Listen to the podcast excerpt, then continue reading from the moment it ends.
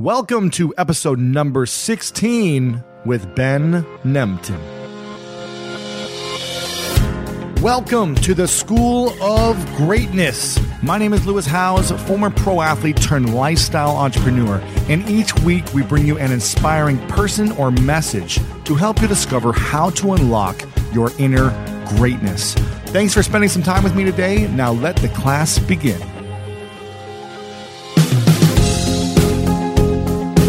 Yo, yo, yo, what is up, greats? I hope you're having a fantastic day today. It was super sunny today in LA, and all day yesterday I was on the beach playing some beach volleyball, having some good time with my friends. But I'm back on the podcast today, and I'm excited about this one because I've got a good friend of mine.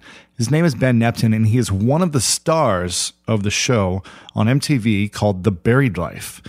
And if you haven't seen this show, you got to go check it out. See if you can find some episodes online or something. It's uh, it's very inspiring. What they do is they basically find things that they want to do, on, put them on a bucket list, and then they go cross them off. It's pretty cool. But they also go help other people check off things on their bucket list. It's a very inspiring show, and I encourage you to check it out. Uh, before I get into uh, Ben and the show and what you're going to learn today, I want to give you a quote for the day. I want to start doing some quotes. I really like quotes. So I'm going to start sharing these hopefully each and every week, each and every episode. The quote for today, I've got this on my wall right now. It is Be yourself. Everyone else is already taken. And that's by Oscar Wilde. And I like that one because sometimes we can forget about the path we're on and the journey we're on. We kind of get sidetracked. Maybe we've got too many shiny objects or too many opportunities coming our way. But really, you got to stay focused and you got to be true to who you are and do what you feel is right. So be yourself because everyone else is already taken. That's my quote for the day. Hope you like that one. Here's what you're going to learn in this episode with Ben. Now, I've known Ben for a, a couple of years uh, from an event called Summit Series, actually. We met each other. And I wanted to get him on here because every time we talk and hang out, he's super inspiring. He's always got something that he and his crew, his buried life crew, are chasing, are going after, are, are on a journey to uh, achieve and to learn and grow. And I really like that. So in this episode, you're going to learn some great things about how to accomplish your own dreams and how to accomplish your own goals. And he's got a six step formula for accomplishing any dream. Now, this formula is pretty cool, and I believe in it myself. So you're going to want to make sure you take notes during this six step formula. He's also going to share his journey about how he went from just a young kid from Canada, uh, and he and a few of his friends basically had this idea to create a show. And now they're they're on MTV and they're doing even more shows now. So they've got some great stories and uh, some great experience he's got to share with you on this episode. I'm excited for you to learn it. Want to go really quickly into the review of the week before we get into my interview with Ben. And this week's uh, review, we got a bunch of awesome reviews. I appreciate you guys leaving your five star reviews over on iTunes. But this one was from Jeff Thornton. And Jeff's title said, A True Howes 2 for Greatness. You like how he used my name, Howes 2? Get it? Uh, he said, This is just another success to add to Lewis's already fantastic portfolio. This podcast delivers high quality content that stimulates your mind and motivates you to continue to follow your passion. I started this podcast and finished all the episodes in two days. Truly amazing lineup and fantastic material. And uh, Jeff goes on for a little bit, but I appreciate you, Jeff, and you are the review of the week. So thanks so much. Uh, and with that, guys, I appreciate all your reviews and comments. I'm getting you a lot of uh, listeners sending me Instagram photos of where you're listening to the podcast. Someone was at Newport Beach the other day, posted an Instagram picture saying how inspired they were on the beach listening to this. Uh, so thanks again. If you want to post a picture on Instagram and tag me at Lewis Howes of where you are listening to the podcast, I'll give you a quick shout out next time. And with that, guys, let's get into the episode with Ben Nemtin.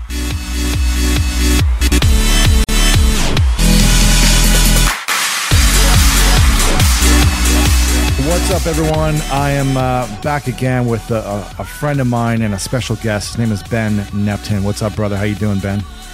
I'm good, man. How are you?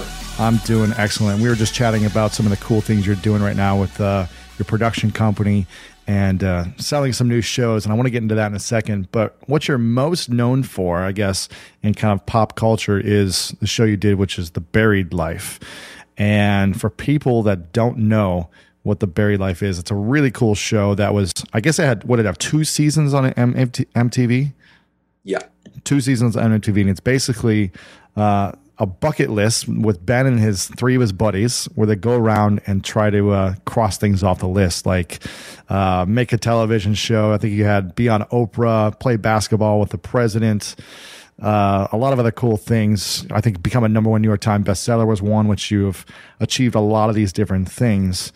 And uh, it's an extremely inspiring show. It's actually a show that I wouldn't think would be on MTV, but I think you guys pull it off amazingly. So congrats on that. Thank you, man. And what was the? I guess it was back in. Was it back in 2006 when you had the idea for the show? Yeah, in West Philadelphia. so, uh, so tell me, so tell me how it came about. So uh, we grew up in Victoria, BC, up in Canada. Um, uh, you know, all four of us went to similar high schools uh, in the community. So Victoria's pretty small. We kind of all knew each other. Um, so it's Duncan and Johnny who are brothers, and Dave who uh, is Johnny's best friend. So um, I was going to college, and at the time, and yeah, I, it was actually a, a, friend of mine who started a clothing line out of uh, high school, sort of with no um, experience in fashion, no uh, no money from his parents, no connections. Right. Took out a loan and started this clothing line, and I I was just kind of it was such a cool line, and I was just like, dude, how'd you you know like how'd you do this? And he just sort of said, well, yeah, I just I just did it, and um, I was like gravitating towards people that were doing really cool things, and so. I just sort of thought like, fuck, I want to do something like that. You know, I want to make something cool that my friends will respect and that, you know, I could, I could, I could really have a lot of fun doing. And, um, and I saw some videos that, that Johnny had been posting on Facebook of him and his friends partying at uh, McGill University, and he had made these like these videos that were just the most sort of inspirational party videos you've ever seen. They were just made you want to go out and get drunk with your friends. So, uh, you know, I, I, called him. I was like, Johnny, let's make a movie this summer. And um, he was like, I just got back from Cuba with Dave, and and um, we were talking about making something. And, and serendipitously, Duncan, Johnny's older brother, had come up to me in the bar in Victoria and been like, let's let's do something. And so we all got on Skype actually, um, because it was the only thing that we could afford. We started having these calls about making a movie. We didn't know what we wanted to make a movie about, but we decided that we wanted to make, um, you know, something. And, we kind of kept on coming down these de- to these dead ends cre- creatively about what what kind of documentary we wanted to make. And finally, we got frustrated and we said, okay, let's just make a list of everything we would want to make a documentary about. Like, mm. what do we mm. want to make a movie about? Let's not think about what we should make it about. Like, if we could make a movie about anything, what would it be? Right. And so we all went our, our separate ways for a week and made this list of things we would want to make a movie about. And then we came back around this circle, so to speak, and went around and everyone said their their things they wanted to make a movie about. And we just liked so many of the things that people listed off. Someone said, "Well, why don't we just do all these?" And so that's kind of where the list was born. And uh, at that same time, Johnny was at McGill and he was in English class and he got assigned this poem um, in English, you know, 100 called "The Buried Life," mm-hmm. and it was this poem by Matthew Arnold written in 1850s. And there's this English poet who was like in his 50s, and and this there's four lines in this poem that really spoke to Johnny um, and kind of resonated with him, and, and he brought him back to us. And those the lines were, "But often in the world's most crowded streets, but often in the din of strife, there rises an unspeakable desire after the knowledge of our buried life." Mm. And uh, he was like, "Guys, this is like what we're talking about. This feeling of unrest and this feeling of like we want to do something, but we don't know what it is." You know, it's like we have all these things we want to do, but we get you know, kind of buried by life. And, uh, but you have these moments when you know what it is and then it just gets buried. And then you have another moment of inspiration and then it gets buried. And you end up like never doing the things you really want to do. And right. So he said, we said, I said, like, okay, well, let's take this name. Like, we don't even know what the, the, the movie is or the project, but let's just call it The Buried Life. Interesting. Um, and from then, from there, we, we took sort of the next step, which was um, we decided that we were going to base it around this question what do you want to do before you die? And we were going to ask people, you know, as we traveled, what do you want to do before you die? And and and base the documentary around that and, and talk to them about why they had or had not done the things they wanted to do in their life. And and by by doing that, maybe we could find direction of what we wanted to do with our life. Mm. Uh, because we didn't really know. And and we also had this idea that we would make our own list and on the side we would do our list. But we Right. never thought our list would be in the documentary. We always thought that would be a little too self-serving. Like we would we would ask people and we would profile them, but we would do our list on the side and and that would be something different. But um, so we didn't have any money. Uh, you know, our parents didn't fund us. How old are you guys now? Now I'm 29. I mean, how many? How many are you at the? How old are you guys at the time? I mean, Uh, 22. Okay. Seven years ago. gotcha. No So- money. You're broke, and you got these ideas, Yeah. So we're broke. We're like, we want to make a movie. So but no one's ever made a movie, no, I didn't even know how to use a camera. I was Right. studying kinesiology, right? which no one even knows what that is. Right. Um, and Johnny and Duncan had grown up like making, you know, skateboard movies, snowboard movies. They made like weird wizard movies when they were kids. Like they had played around with cameras and editing, but no one had gone to school for it. So Right. Duncan and Johnny sort of went up to the oil rigs and um, made uh, some money so we could build a website and buy a camera.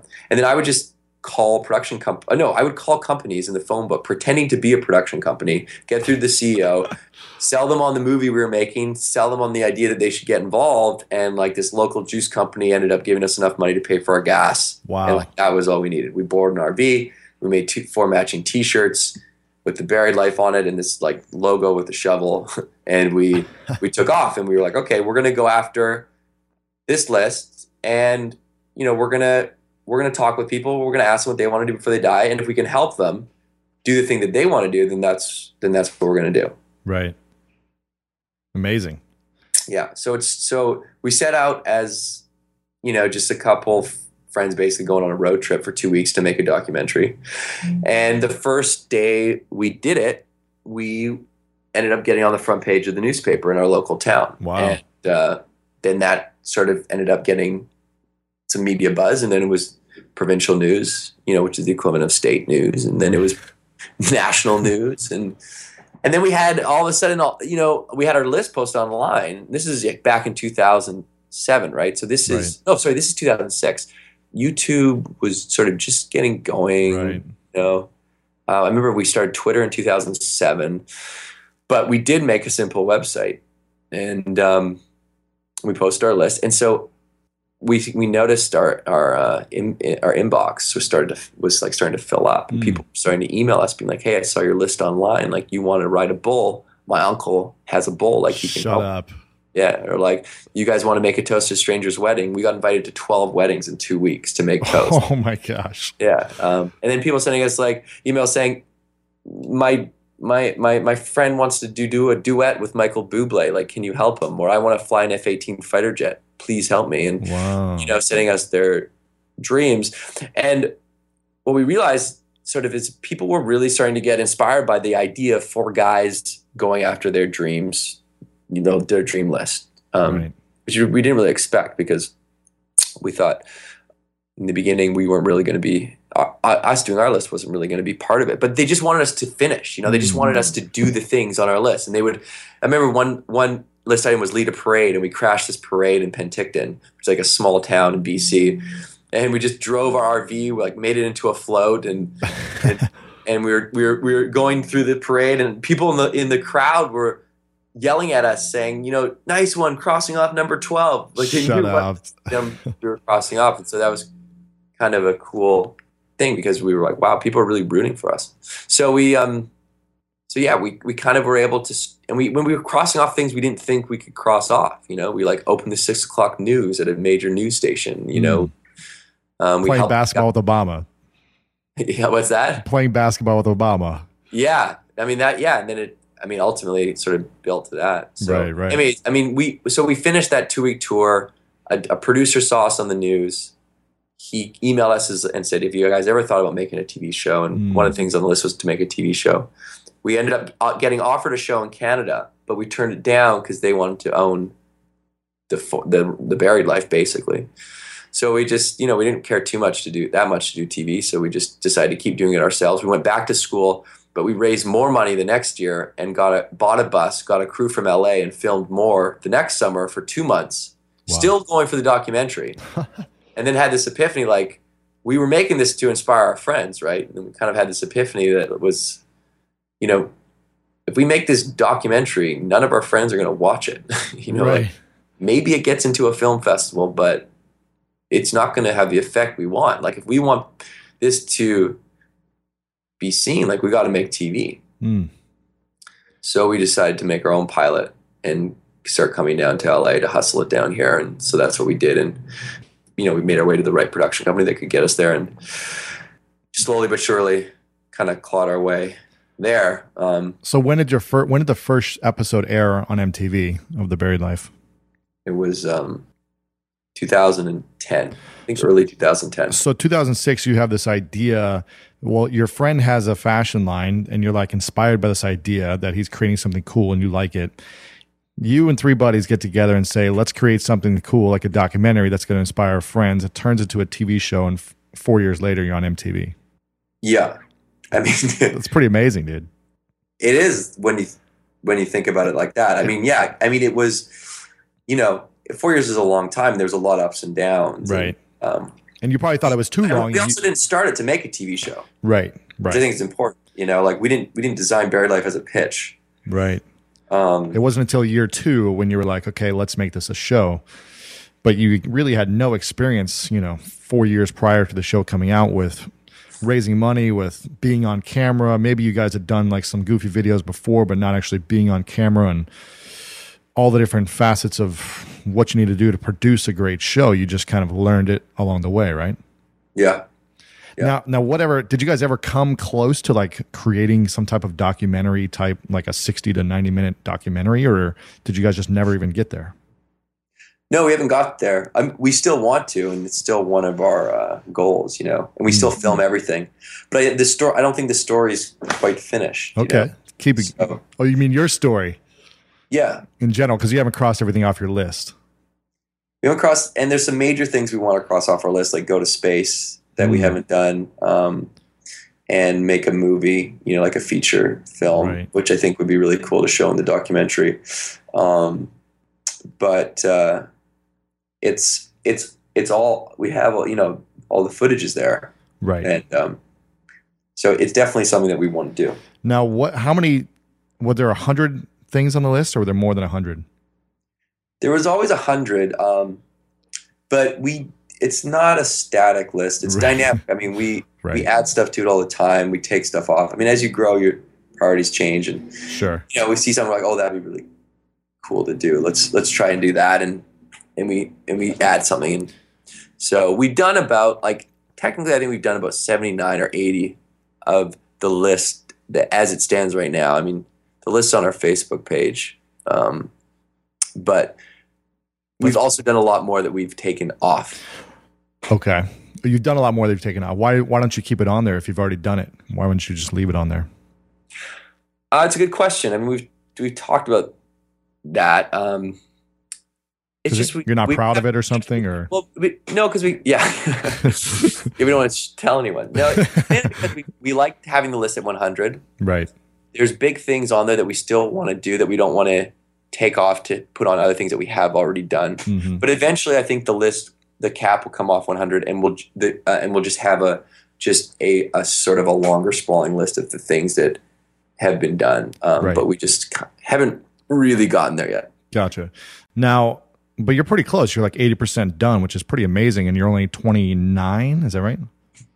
Yeah. 29 you've completed 80 of the 100 things you wanted to do before you die you've got probably many years left on your life but you know for a lot of people um, they probably don't cross off you know 10 things on their on their list by the time they're 50 and it's because they have a buried life. Now why do you think what are some of the causes for people to have a buried life do you think? And just never really get around to doing what they want to do.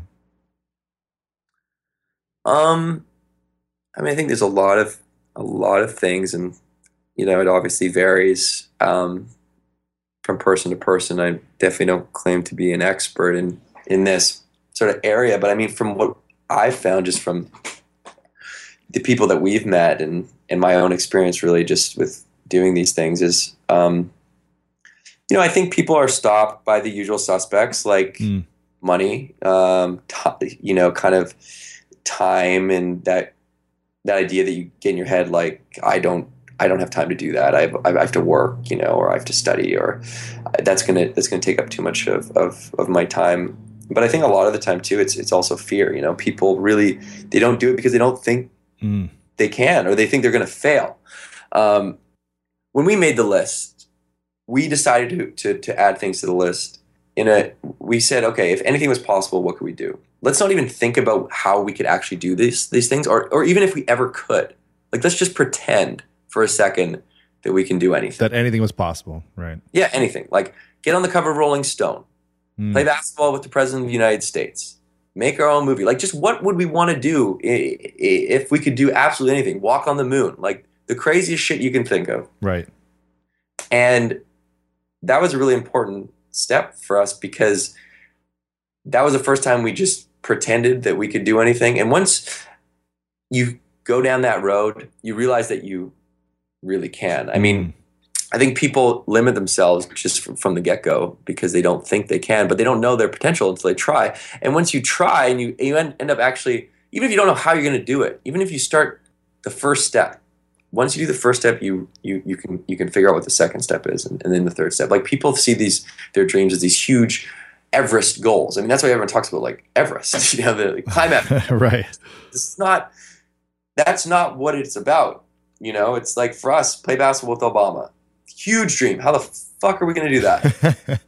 like, I don't know. I guess I'm going to start by asking all my friends if they have any connections to the White House. Who right. has uncle who knows a guy who knows a guy who's a senator? Like, right. That's, and the only way you do that is by talking about it. Right. And by talking about it, you put it out there and, and people step up to help you. So, like, we don't do this stuff on our own, we do it with the help of other people. So, you know, I think that people stop, they just sell themselves short right away without even trying. Um, right. And, and, and, you realize, and, and, and it's funny, like, people are afraid of failure or I don't think I can do it or, but failure is always just one step in the right direction. Yep. Now, here's a here's an interesting question for you. What do you think people are more afraid of? The the fear of failure or failing at something that they want to like put their big dreams and goals out there, uh, and having being ridiculed or people say "I told you so" or whatever it may be, or reaching their actual big goal and what that'll do uh, once they reach it. I think. I mean, I think it's the fear of, of failure, but not so much the the fear of getting ridiculed as much. I right. think it's more the fear that they will lose confidence in themselves, mm. you know, that they will begin to doubt themselves in other areas of their life. Right. You know, um, if I can't do that, I can't do this, I can't do this, I'll never amount to that. Right. Um, where if they stay in the things that they know they can do, then they're successful. You know, I have a decent right. job, I'm pretty good at it. I get some sort of validation out of it.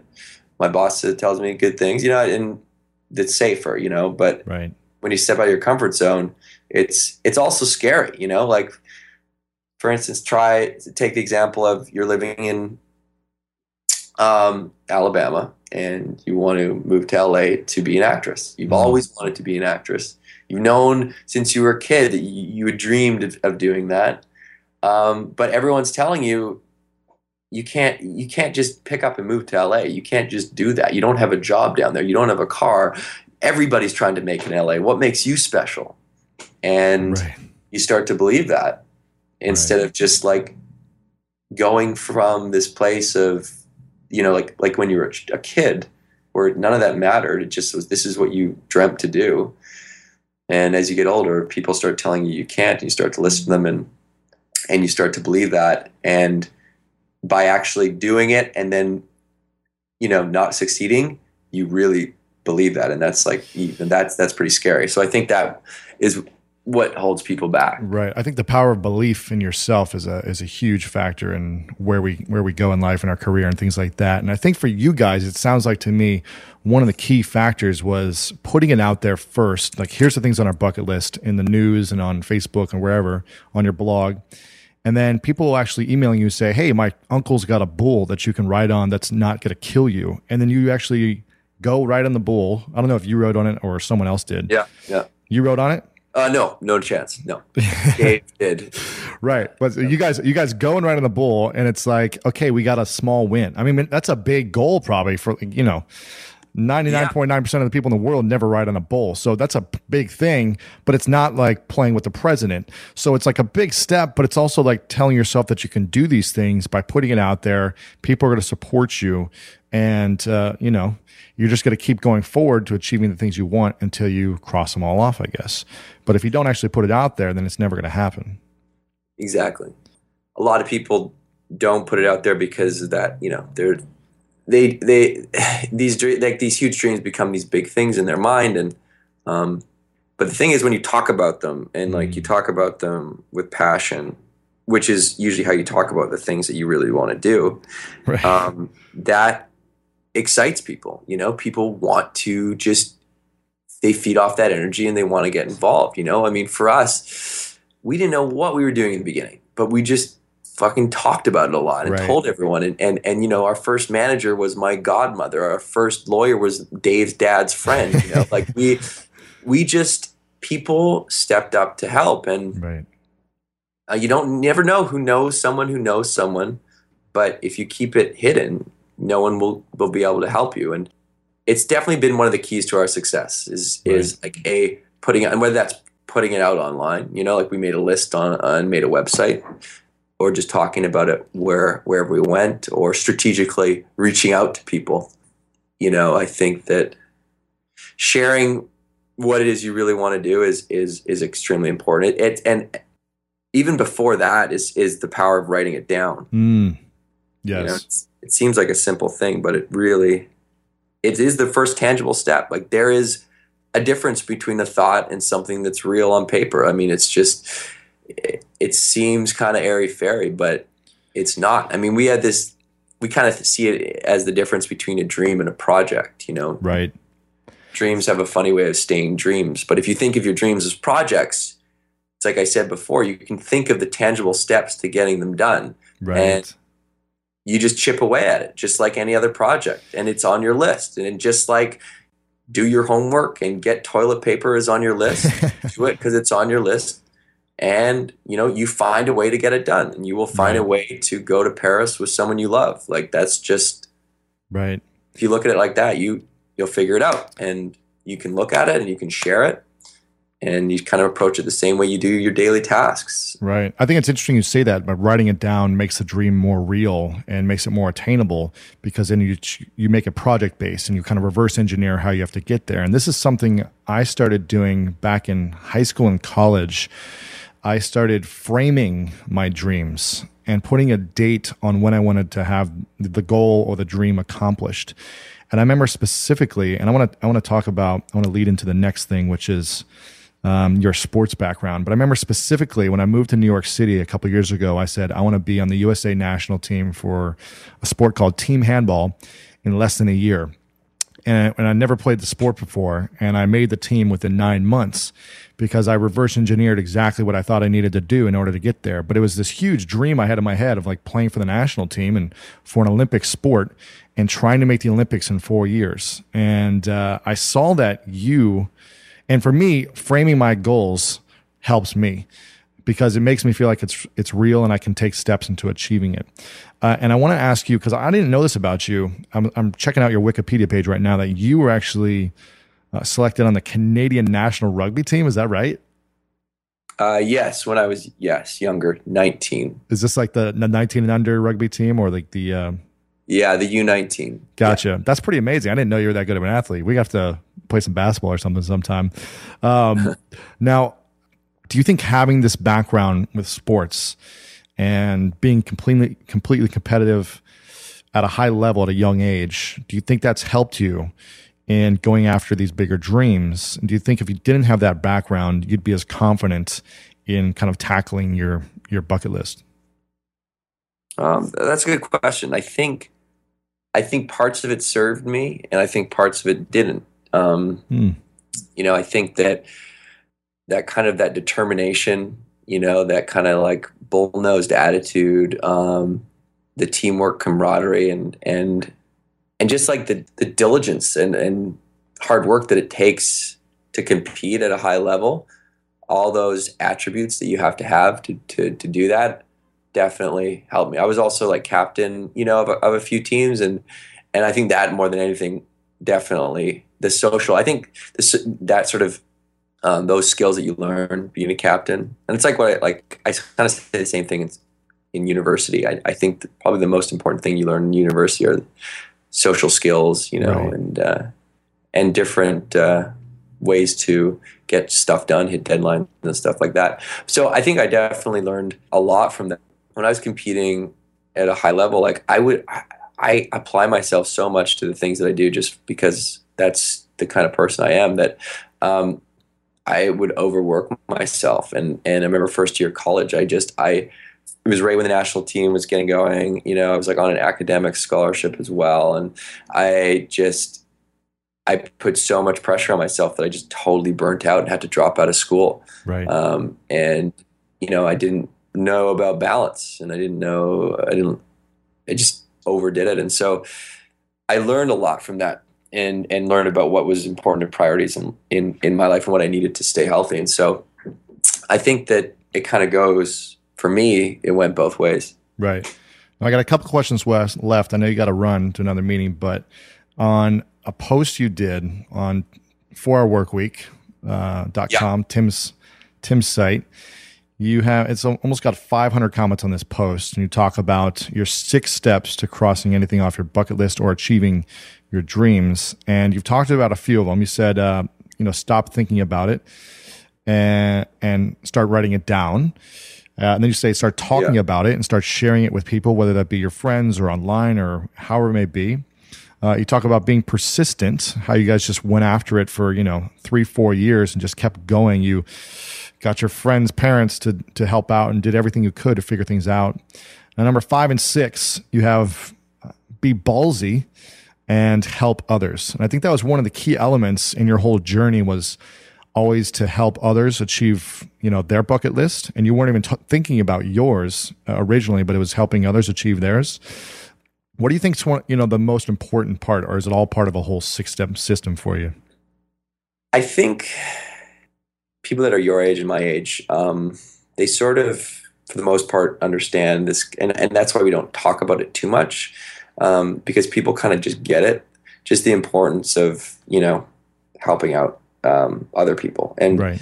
for us, what we've experienced is it's it's just it's been and it's you know it sounds cliche, but the moments when we've been able to kind of dive into other people's lives and, and share something really meaningful with them um, because that's really what a lot of this stuff is is like when you have something that you really want to do and, and you end up doing it it's kind of like this cool special moment. And so when we are able to help people do that we get to be a part of that. Um, and you know it's, it's just kind of it's more gratifying to see other people experience that and to you be there and to meet someone that you you know at first was not a part of your life and now you, you've shared this moment with them and now you're very much a part of their life.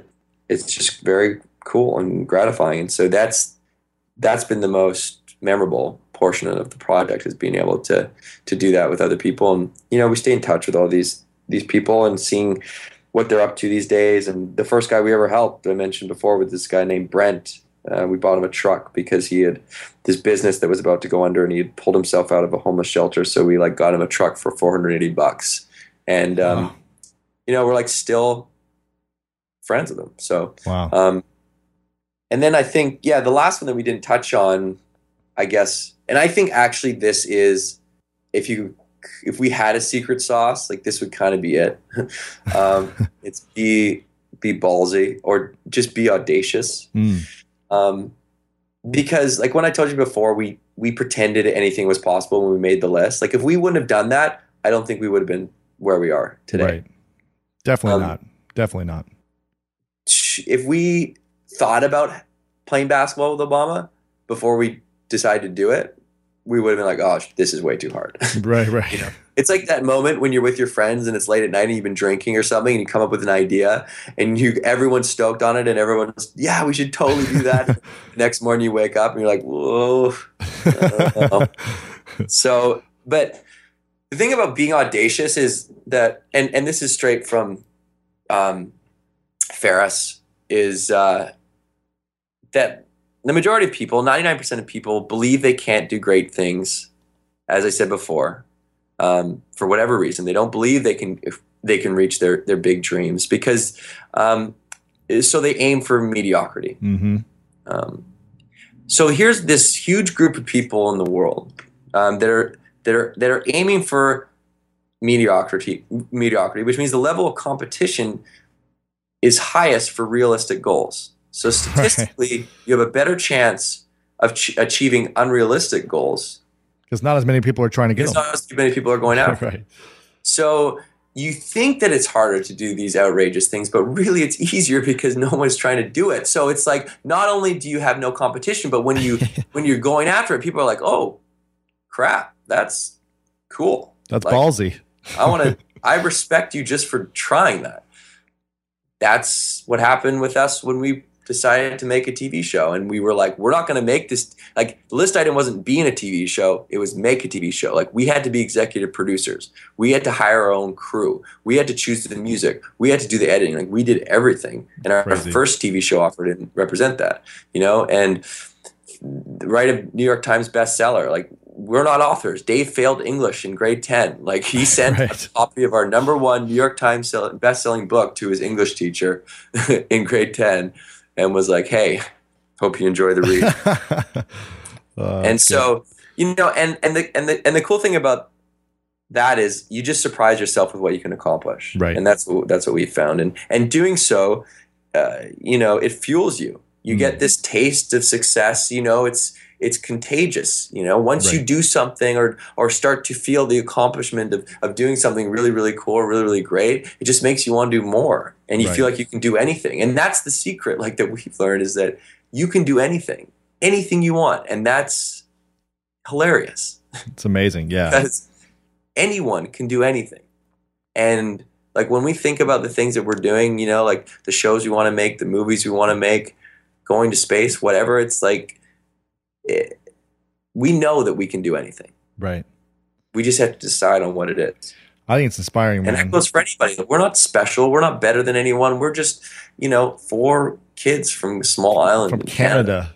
Canada. Yeah. What's up with all the Canadians taking over the world, coming to Hollywood and just dominating? You and Bieber, man.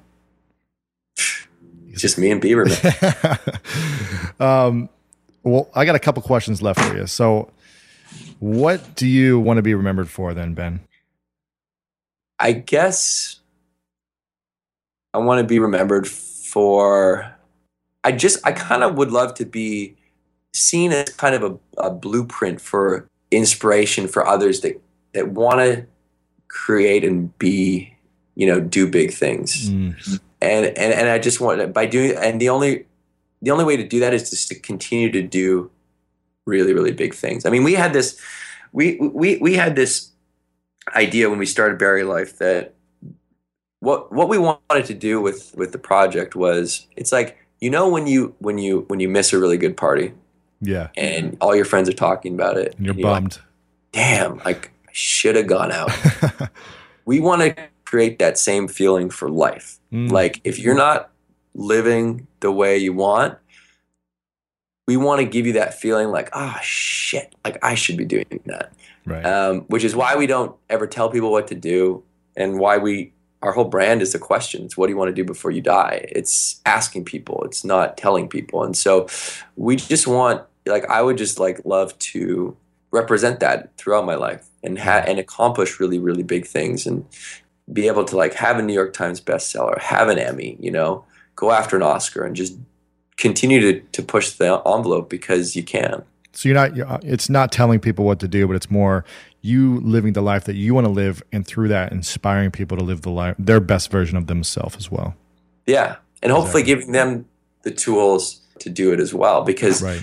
it's like in the in our book, "What Do You Want to Do Before You Die," or in the the blog um, we wrote for Ferriss, we talk about things that we've learned that have that have helped us sort Right. of get to where we are. Now, what's the biggest?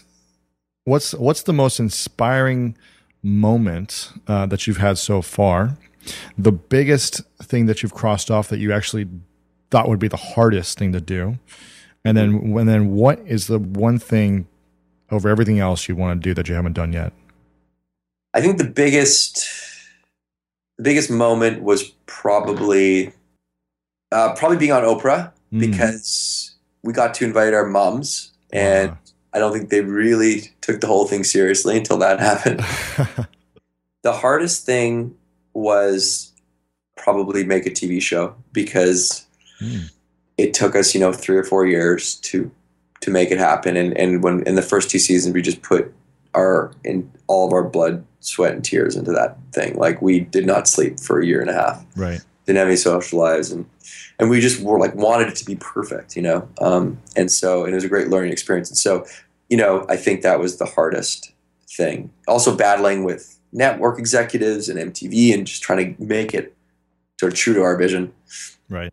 And the thing that we're working on now is make a make a make a feature length movie. So Mm. we're writing a script for a film that Very cool. uh, that we want to that we want to get out there. So Very I- cool. I, I would actually also say the thing that I didn't think we were going to do that we did was crash the Playboy Mansion. Oh, you mean not be on the list, but actually just go and get in? I didn't think we would ever get in. We filmed that as our first episode. MTV was like, "You guys are going to have to clear Playboy, so we're going to have to call ahead." And we said, "No way, we're doing this legit. We're going to sneak in and we're going to get permission later." And Wow. it was basically like this was our first episode. They were putting um, all their faith in us, but if we couldn't do it, like we were screwed. So Johnny and Dave had this idea of dressing like it was a it was a Candyland theme party, like a Willy Wonka theme party.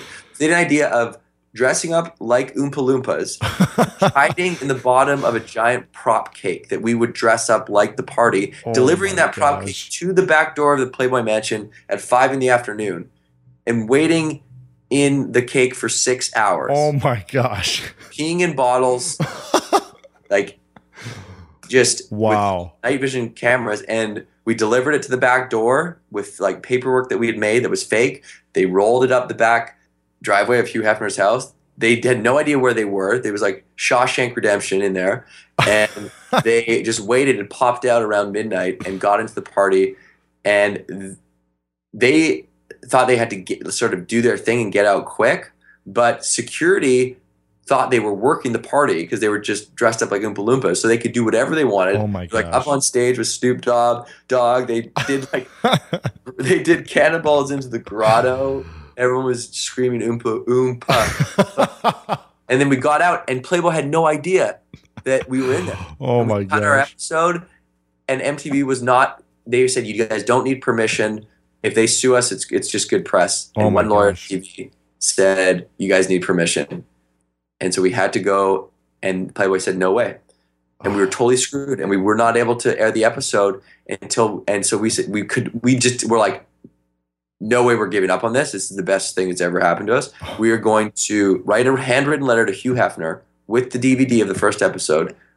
We were we we sent him the letter and the DVD, and we heard back two weeks later, and he said, "You guys can air the episode. Just know I'm not we're not very happy with you boys." so he gave you a slap on the wrist, but said, "Go for it." Yeah, right. And getting scolded by Hugh Hefner is way better than even crashing the Playboy Mansion. That's so, amazing. anyways, it was really it, that. I, I just thought I just I remember they told me that plan. I was like, "This is never gonna work." You know? This is never. So, anyways, That's an amazing Yeah. story. Okay, so that's great. I want to leave it with one final question. It's what I ask everyone, and that is, what is your definition of greatness? uh, just being yourself, like just staying true to yourself. Being Um, yourself. Simple. You can leave it at that. What? Uh, where can people find you online? You guys got a million and a half Facebook fans, but where can people find you personally online to connect with you? Uh, just my name at Ben Nemtin on Twitter. That's probably the best. Or uh, Ben Nemtin on on Facebook. Awesome. I appreciate it, man. Uh, this is going to be amazing, and uh, thanks so much for coming on.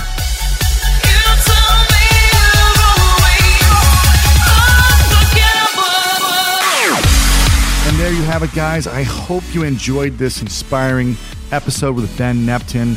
He's truly an awesome guy. And make sure to reach out to him online and say hello to all the Buried Life guys online as well on their Facebook page and on Twitter and theburiedlife.com. Check out their book, very inspiring, uh, which is going to help you hopefully write some things for your bucket list. And what I want you guys to do is head over to schoolofgreatness.com right now because we've got all the show notes over there, a bunch of links back to Ben's site, some cool videos from the Buried Life. And also, I want you guys to leave a comment at the end of the show notes on the Buried Life show notes with one, what is your biggest dream that you would like to accomplish? And two, what's the biggest challenge you're currently having in trying to accomplish that? So, again, thanks, guys, and make sure to head over to schoolofgreatness.com to leave your comments and suggestions. And remember to go out there and do something great.